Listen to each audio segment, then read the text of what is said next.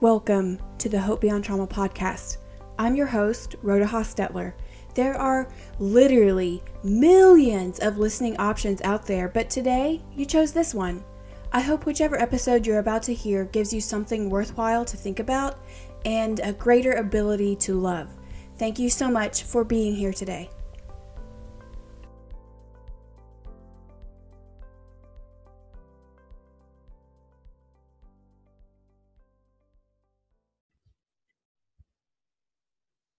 Well, good afternoon, Rebecca.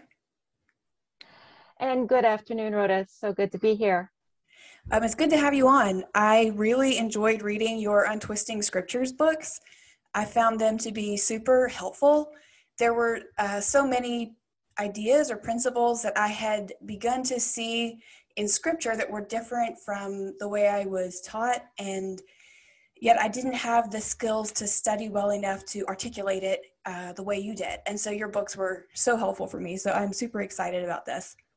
I'm very thankful to hear that. The same has been true for me. I'm always so thankful when a writer can take something that's been kind of amorphous in my mind and they put shape to it with their words. And I think, oh, that is wonderful. It was sort of what I was thinking, but this helps me solidify it. Yes, there there are times where we know that something is off. We know what we do not believe, but we have a hard time articulating that which we actually do believe. Yes, yes. I get it. So the first question for today is what were the original goals that you had when you started the Untwisting Scriptures series? Well, you have to understand that I didn't start writing a book that was not in my head. Uh, what I started was trying to answer people on social media. And I kept hearing the same, what I felt like were completely out of context, unbiblical objections. And I was trying to answer those. And I was answering them so often that I I need to make a place like a clearinghouse of ideas so I don't have to keep writing the same thing out over and over. I can just link people to the answer that I've already written.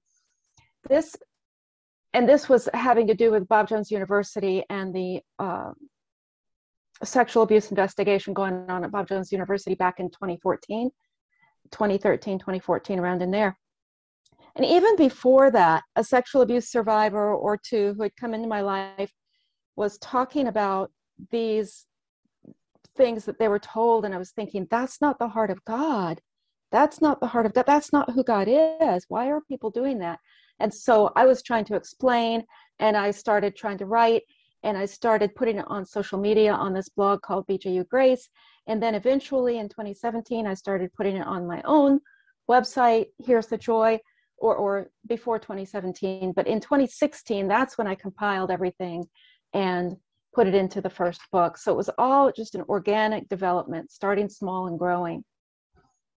Well, that's that's fascinating that it wasn't you weren't sitting down saying hey i'm going to write a book and i'm going to publish it it right. was Mm-mm. you saw a need and you had a gift and you used your gift to step into that need i didn't even i wasn't even sure i had a gift what i saw was that there were some pretty sh- what i thought were shocking errors out there and I was exposing the errors and trying to explain what was true. I just saw a need. I didn't know I had a gift.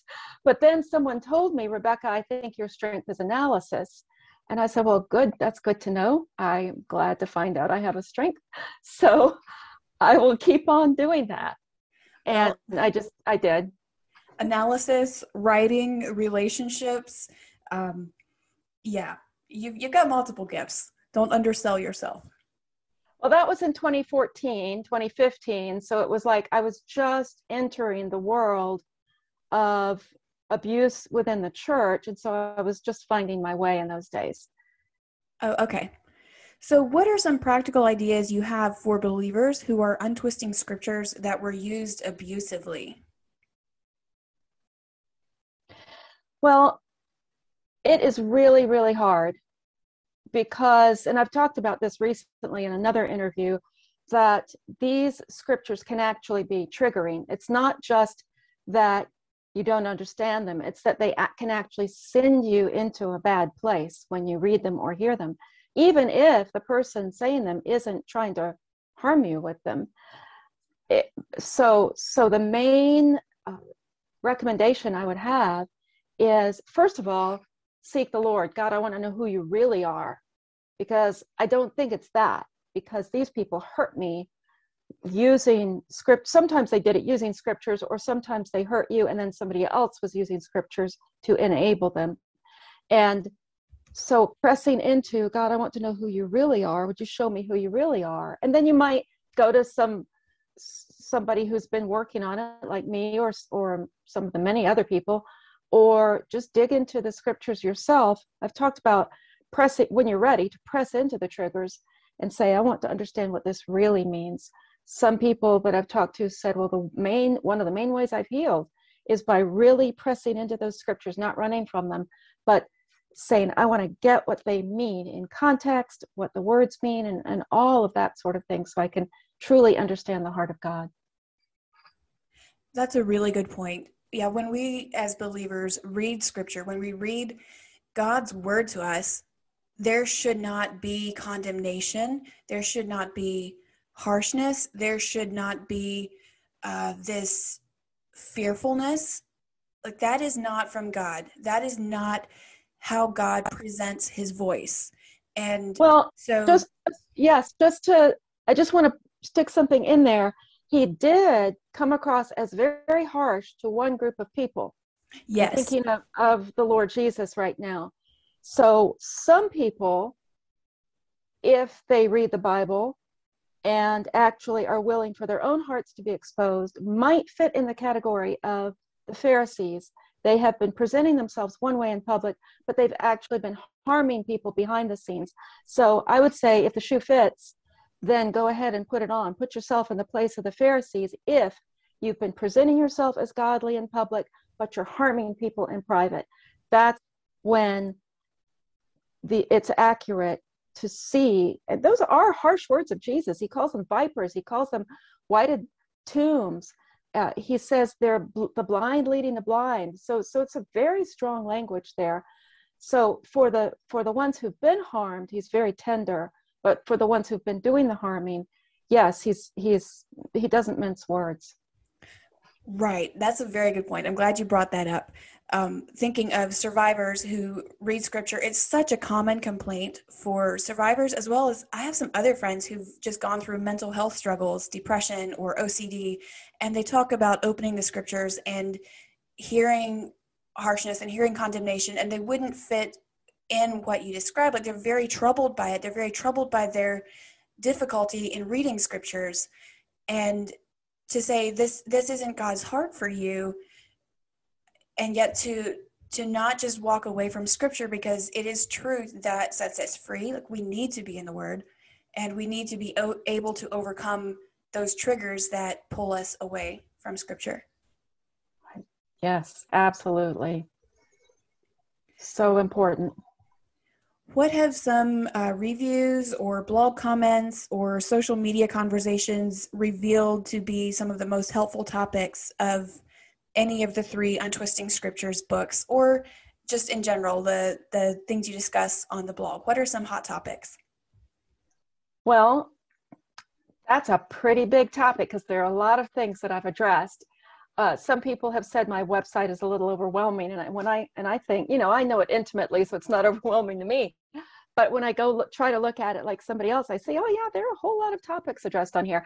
In the books in the first Untwisting Scriptures book, I addressed the concept of giving up your rights, what biblical bitterness really is, and um, taking up offenses. And then in the second one, I talked about children obey your parents, especially for, uh, applying it to adult children, uh, rebellion being the sin like witchcraft, loyalty, obeying your elders, your church elders, and questions like that.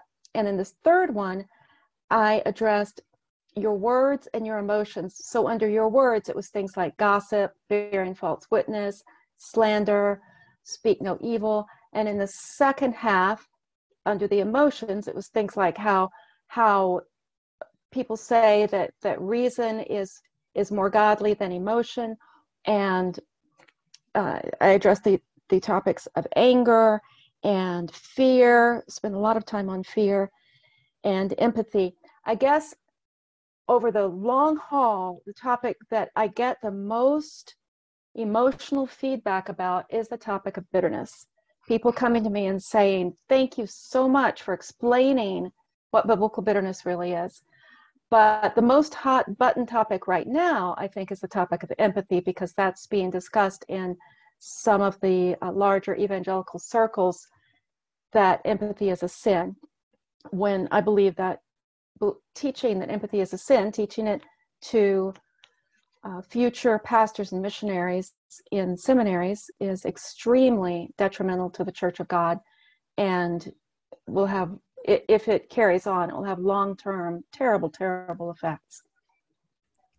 Oh, goodness. I have so much that I could say to what you just said. Like the bitterness topic really resonated with me when I read your book because I had already noticed in scripture that Job grieves bitterly. I had noticed that David grieves bitterly. You can't read of Jesus in the Garden of Gethsemane and sugarcoat his the the soul torment he was in. And so I knew that there had to be some level of humanity found like not sinful humanity, just being a human right. found in, right. in that. And yet yes. I didn't have the like I didn't have the study skills to go, okay, this was introduced back with Rebecca and Esau, and um, I'm sorry about that. And we would never say that Rebecca was sinfully bitter when. Yeah, and that's talking about the biblical Rebecca, not the Rebecca that you're interviewing. Right. um, but then with with empathy, I want to touch on that one as well. It it just it blows my mind that that is Okay, did you lose my audio? Okay, listeners, I don't know what happened. We had an audio issue with Zoom, so we are going to pick up the conversation where we left off and um, yeah, we'll get right back into it. We were discussing empathy, and I think I was saying that I can hardly believe that this is even a conversation in the Christian church right now. It, it just baffles me how we are here. Yes, well, uh, no matter how we got here, it's really important for us who care about people to teach what's true and to expose the wrong teaching. Yes. I think if I were to make my best guess, and I just recently left fundamentalist Christianity. Um, so I don't know that I have the authority to speak to all of Christendom, but I would say that here in the West, we are a proud people and we are a people who we are powerful and we love our power nationally, individually, and that combination of a love of our pride and a love of our power, we are proud of our power. It goes against empathy you have to be willing to lay down your love for power if you are going to love vulnerable people, if you're going to empathize. And I wonder if that, if some of our cultural pride and our cultural love of power is driving the notion that empathy is a sin. that could be. Yes, I know. I know a lot of beautiful, wonderful, highly empathetic people but uh, some people in positions of, of authority and uh, religious power are teaching that it's a sin, and that's a huge problem. That's a very Pharisee position to take, if I may say. Mm-hmm. Mm-hmm. Um, we we serve, we we claim to worship a God who would die for us, and and did. Yeah. Yes, yes, and in his life, he gravitated towards the lowly, the outcast, the ones who were so shamed that nobody would associate with them. He he was empathetic, empathetic, and I just we we cannot follow him and also love our power and scorn the vulnerable. Right. Speaking of spiritual abuse, you have spoken against Bill Gothard and that cult, and you've said that at one point in time you adored him. Can you please describe that journey of realizing how dark the teachings were, getting out, and then beginning to speak out? Like it had to be, there had to be some bridge crossed for you to use the word cult to describe that which you once adored. All right, well, just to be clear, I was never in the cult. I loved him as a teenager and in my early 20s when I went to what was then called the Institute in Basic Youth Conflicts, which was renamed the Institute in Basic Life Principles. And in the early 90s, my husband and I went to the advanced seminar, which meant we would qualify to be an advanced training institute family. We could be in Bill Gothard's homeschool group, which was a goal of mine. I wanted to do that because it just seemed so wonderful. And so I was all excited about that. We had three children, I think, at that time. We eventually had four children. But um, I after we went, I said, okay, now we can join ATI, ATIA, it was called in those days. And he said, This is my husband. He said, I don't want another man telling us how to conduct our family. And that was basically the end of that. We did not join ATI and we never became a Bill Gothard family. We didn't have the internet in those days. So once I realized it wasn't going to be a thing for us. I knew a few ATI families and kind of followed along a little bit with what they were doing, but I didn't follow closely.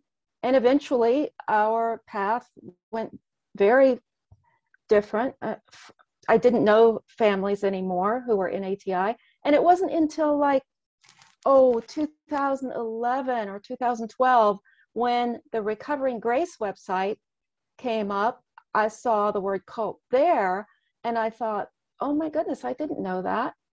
And then people who had been in Bill Gothard, the Bill Gothard homeschooling program, ATI, started talking to me. And then I thought, oh my goodness, you know, I am learning what it was we avoided when my husband said, I don't want another man telling us how to how to conduct our family. I had no idea this is what we were avoiding. No idea.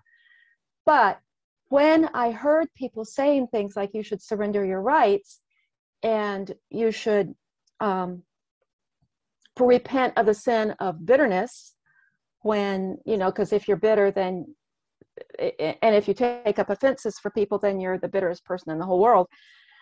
When I heard all those things, I didn't immediately remember it as being from Bill Gothard, although it was because it had been like 30 or 40 years because you know i'm pretty old it had been a long time since i had been in the gothard seminars that i loved so much.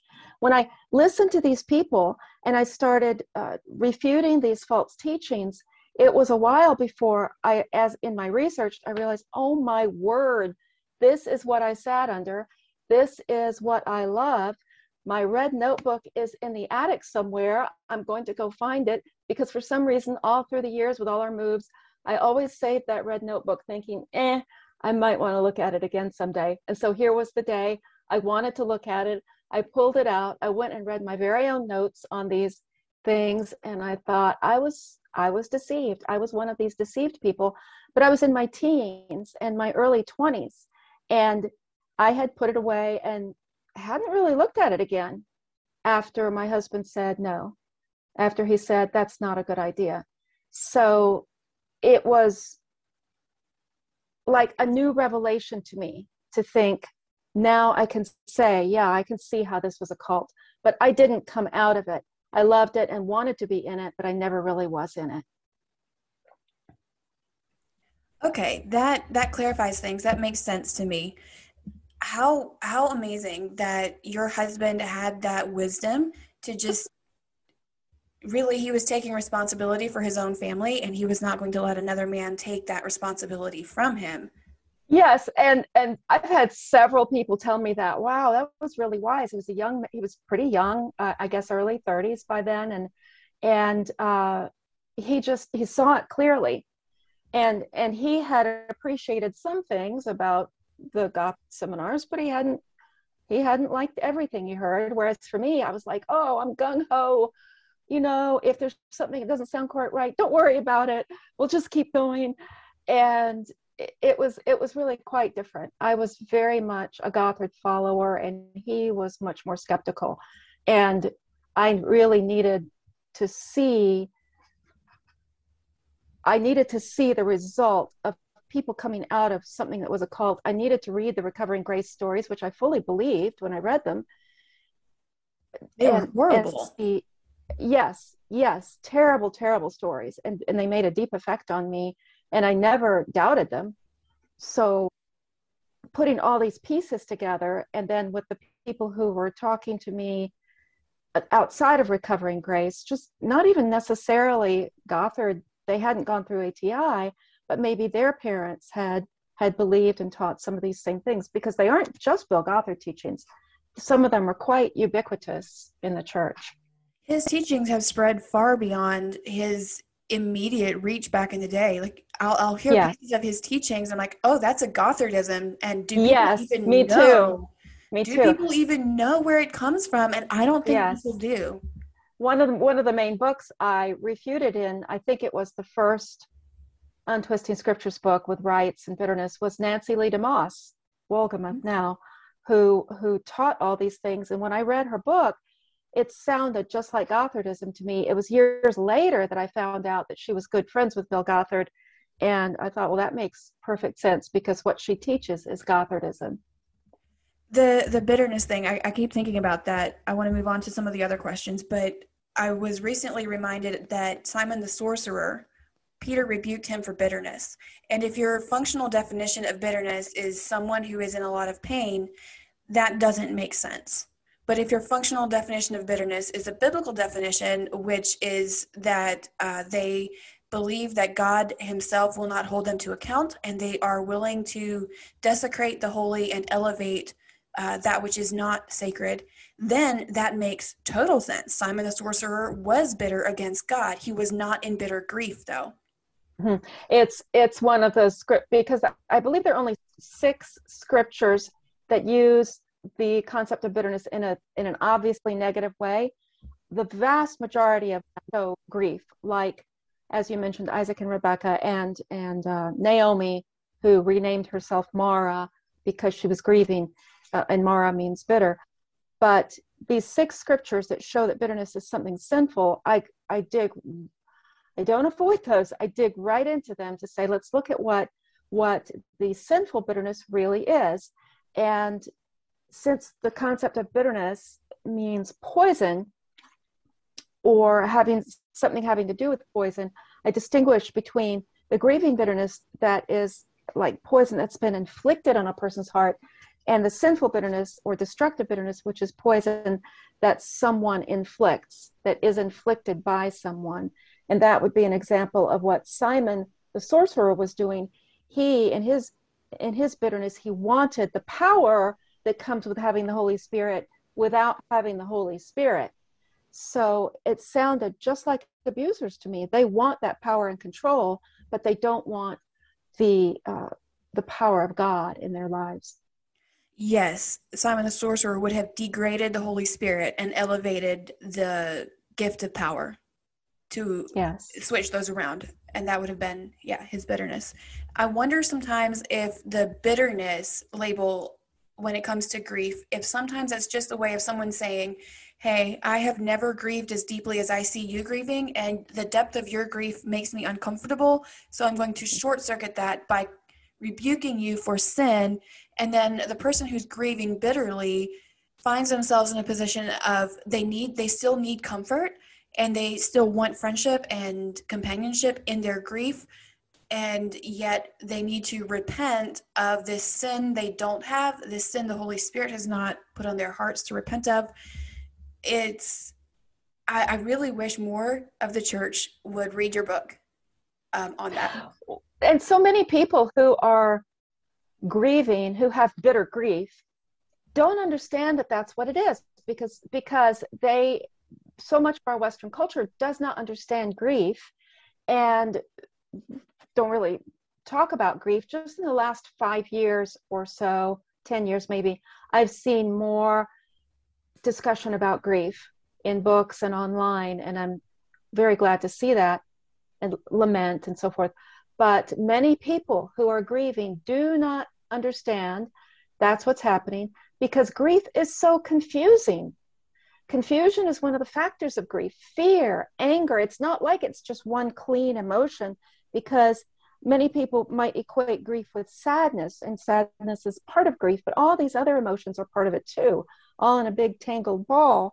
And so often people are trying to repent of it because they do think it's it's sinful bitterness because that's what they've been told but repenting of it doesn't fix it because that's not what it is and it's still something that that has to be worked through and as i've said before grief is not something to repent of it is something to be walked through and hopefully with a compassionate empathetic other who's willing to walk through it with you absolutely i think in grief that's a, a great opportunity to remember jesus as our comforter and as our friend not just as a solution to our sins. And I don't want to yes. undersell. I mean, He is our Savior. Thank God. Yes. He is. He is that, but also our comforter and our friend for sure. Absolutely. Absolutely. And that's why it's called the Good Shepherd. He he tends to his he gently cares for his sheep. One aspect of grief is doubt. I know this isn't you won't probably won't find this in a lot of psychological research. We, we talk about shock, anger, sadness, um, acceptance, and I'm forgetting the fifth one. But when you read the Psalms, over and over, doubts are verbalized, and they are verbalized often in an angry or confrontational or desperate manner. So, what would you have to say to survivors or grievers who seem close to abandoning their faith? They find the task of untwisting false beliefs while finding genuine believers in a healthy church just overwhelming. Uh, it is very, very hard to find a good, safe church because churches are made up of many different people from many different walks of life, and some of them will be wolves in sheep's clothing while there might be safe people in there, it can be really hard to find them. So I can understand going to church can feel like walking into an area with landmines, like you don't know where you're stepping. But when it comes to reading the Bible, and I've talked about this before, and I'll actually be giving a workshop on this at a retreat in April of April of 2022 that when it when you are trying to reapproach the scriptures, that the Psalms is the best place to go first. And many, many people have attested to that, that just soaking in the Psalms, because of all the strong emotions expressed, is healing for their souls. And some people, just to try to be safe, have shut down their emotions because expressing emotions was absolutely unsafe in the environment they were in, either as a child or as a or in a marriage, or as an adult under abusive parents or in a cult under a spiritually abusive authority.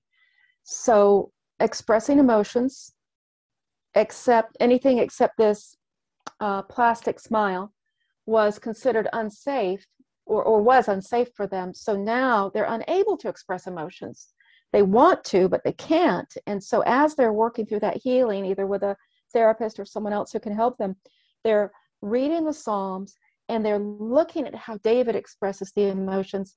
And then they're praying those Psalms back to God. God, can you hear me? Will you hear what I'm expressing to you now? Will you hear this this agony, this terror, this fear, this this shame, all these all these emotions I'm, ex- I'm trying to express to you as I pray the Psalms back to you. I absolutely agree with that.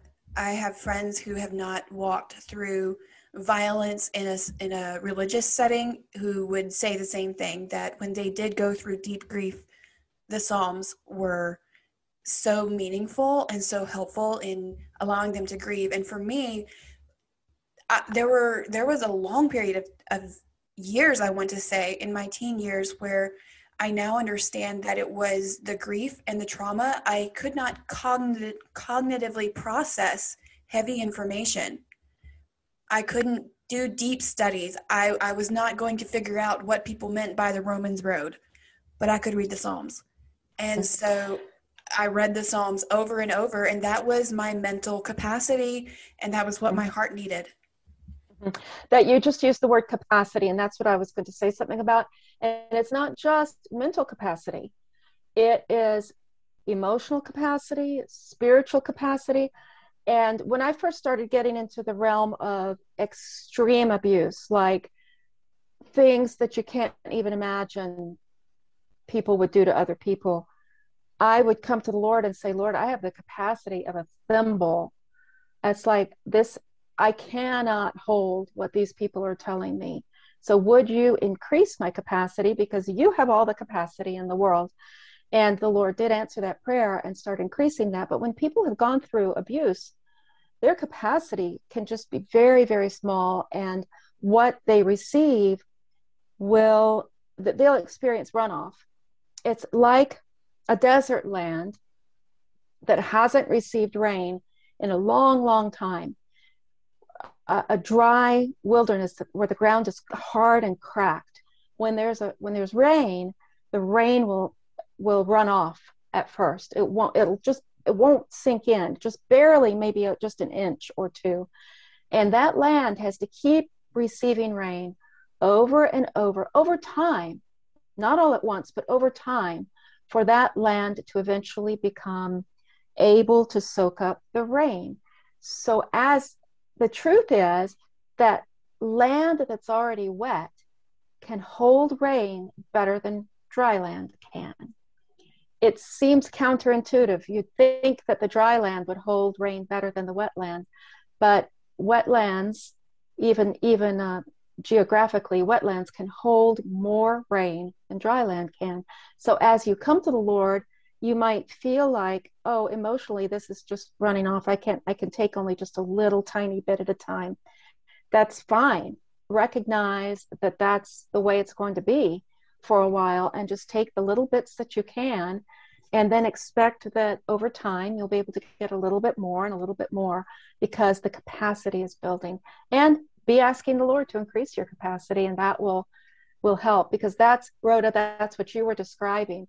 Your capacity was your the numbness, the emotional shutdown, just the weariness make for a, a, a smaller capacity, and the Lord can op- open that capacity over time.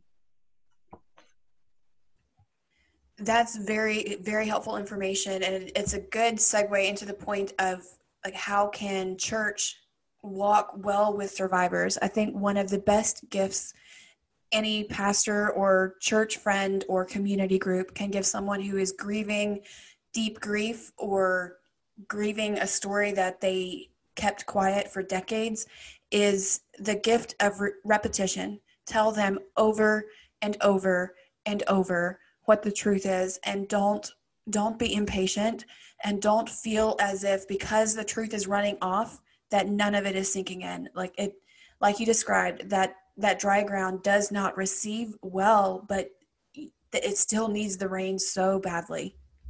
Yes and and when you say tell them over and over what the truth is it's really important that church leaders be trauma informed enough to understand which truths are helpful and which truths are not helpful during this time like they may think, and it may even be true. You've got to get your emotions under control.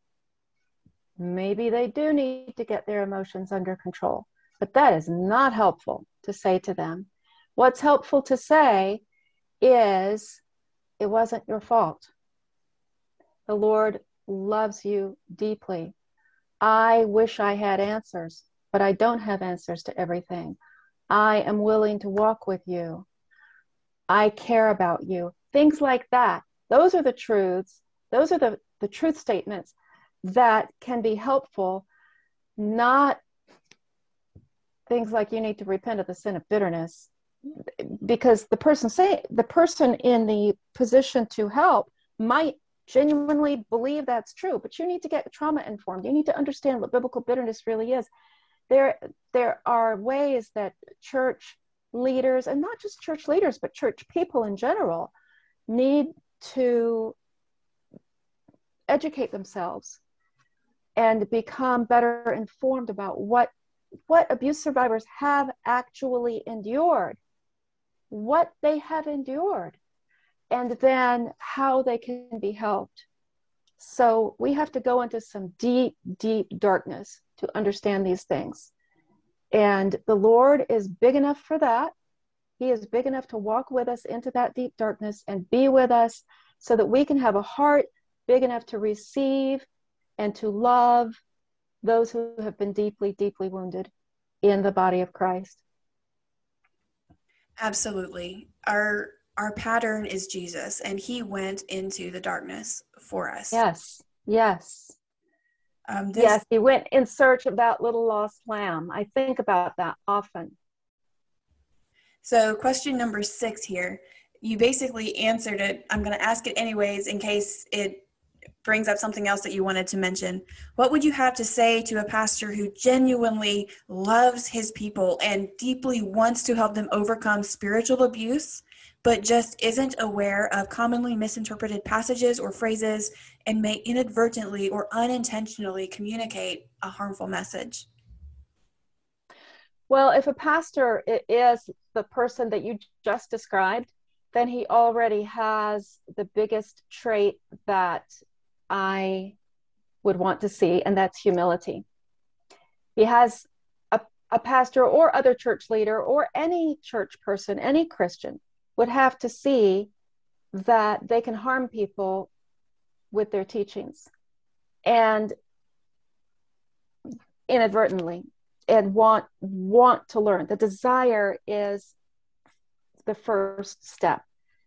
And of course, being trauma informed, the things I just talked about, getting someone possibly to come to your church and give a training.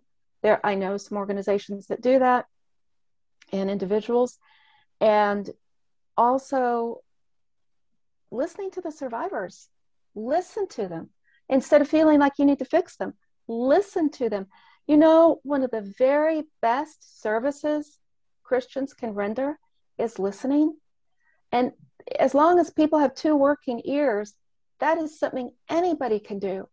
Anybody can do that. When I first got into this work, 2006, I came in knowing zero because a woman was thrust into my life by the Lord who was coming out of an extremely abusive, uh, toxic, just incredibly concentration camp abusive marriage and her and her uh, many children as well.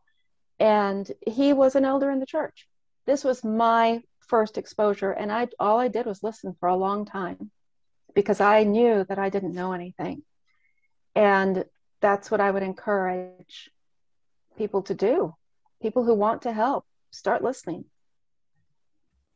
That's really really good advice. Um, something i've thought about often when I read the Old Testament and I pay attention to the prophets is when you specify what a prophet's area of service was, and then you look back at what they went through to prepare them, there's often um, a parallel between what they went through and then how they served others. Um, just Jonah, for example, he went through disobedience and punishment, and he goes to Nineveh to prophesy about repentance, obedience, or punishment.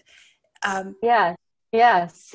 That's just that's one good. example. So it, it really, it just, it saddens me when people silence those who have gone through pain because those are the voices who are going to um, someday be healthy enough and have the wisdom to guide others out of it. And if you silence them or tell them to be more healed than what you would even be willing to expect for yourself to be healed, you're you're limiting a gift to the body. Yes, and you talked earlier about wanting to silence people because you're uncomfortable. Not you, but but anyone. And you you're talking now about wanting them to be more healed than you would expect of yourself. I think there are lots of people out there who think to themselves, if I were going through what you were going through, I would be trusting the Lord. I would be walking in faith eh, because they're lacking in empathy. They're lacking in that ability to step into the shoes of someone else. And that's what empathy means being able to step into their shoes and see things through their eyes. And that's a huge part of what's needed.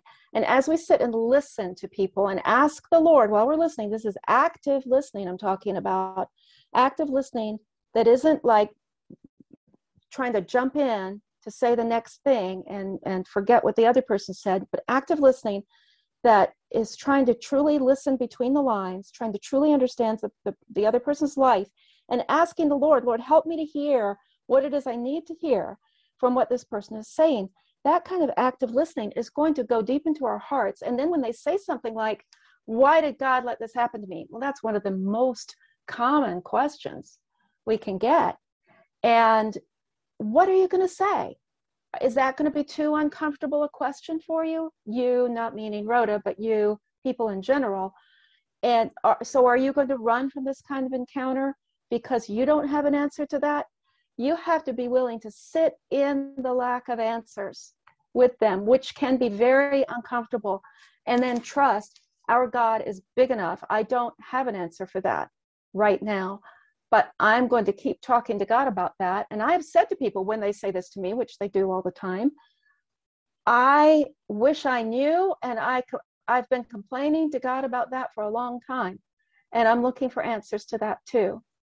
So I know, you know, you could give standard answers like the free will of man that you know he allows evil to take place, but those are more the theoretical answers and not the in your life right now answers that people need but what we can say, even when we don't have answers to those things, is even though it's hard, even though I don't have answers, I want to walk with you. And I know, I know the Lord wants to walk with you too. The Lord Jesus Christ, the Good Shepherd, He wants to walk with you too. He is grieved by what happened too.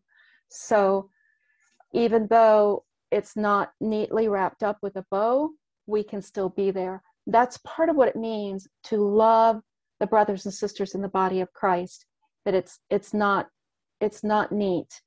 It's it can be very very messy but that still that's what we're called to do. So good. So good it's yeah when you read the psalms when you read job there there are a lot of questions why do the wicked prosper if i could i would go stand before god and i would argue my case before him and he would hear me Yes. You hear yes. those themes when you sit with survivors, and those themes. I, I've been in Asia. It it is it is cross culture. It is across religions. We don't understand the complexity of our world, and it it really really hurts sometimes to not understand. But you you said something there that when you were pointing out how Jesus grieves with them, we don't have the answers entirely to God's mind. We don't have the answers to why He chooses to allow the specific circumstances that He allows. But we as believers, we can remind our friends of His heart and we can exemplify His heart. And yeah. really yes. don't need the answers as deeply as they need His heart. Yes, that's right.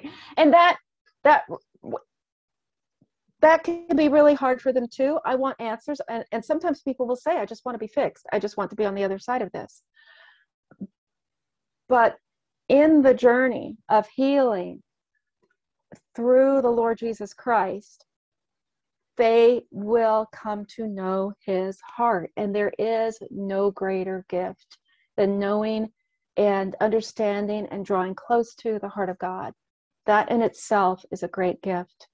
And is, well, I can say that some of my friends would say it's worth the journey.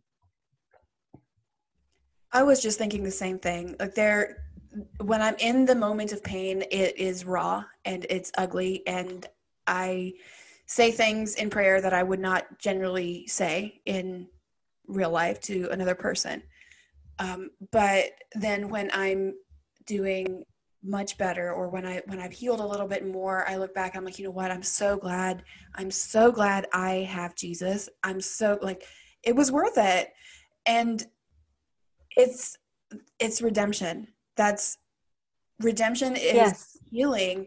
And yet when you're in the pain, the question of is the redemption going to be enough to outweigh this pain feels very real and very heavy. Mm-hmm. Yes, yes. I get it.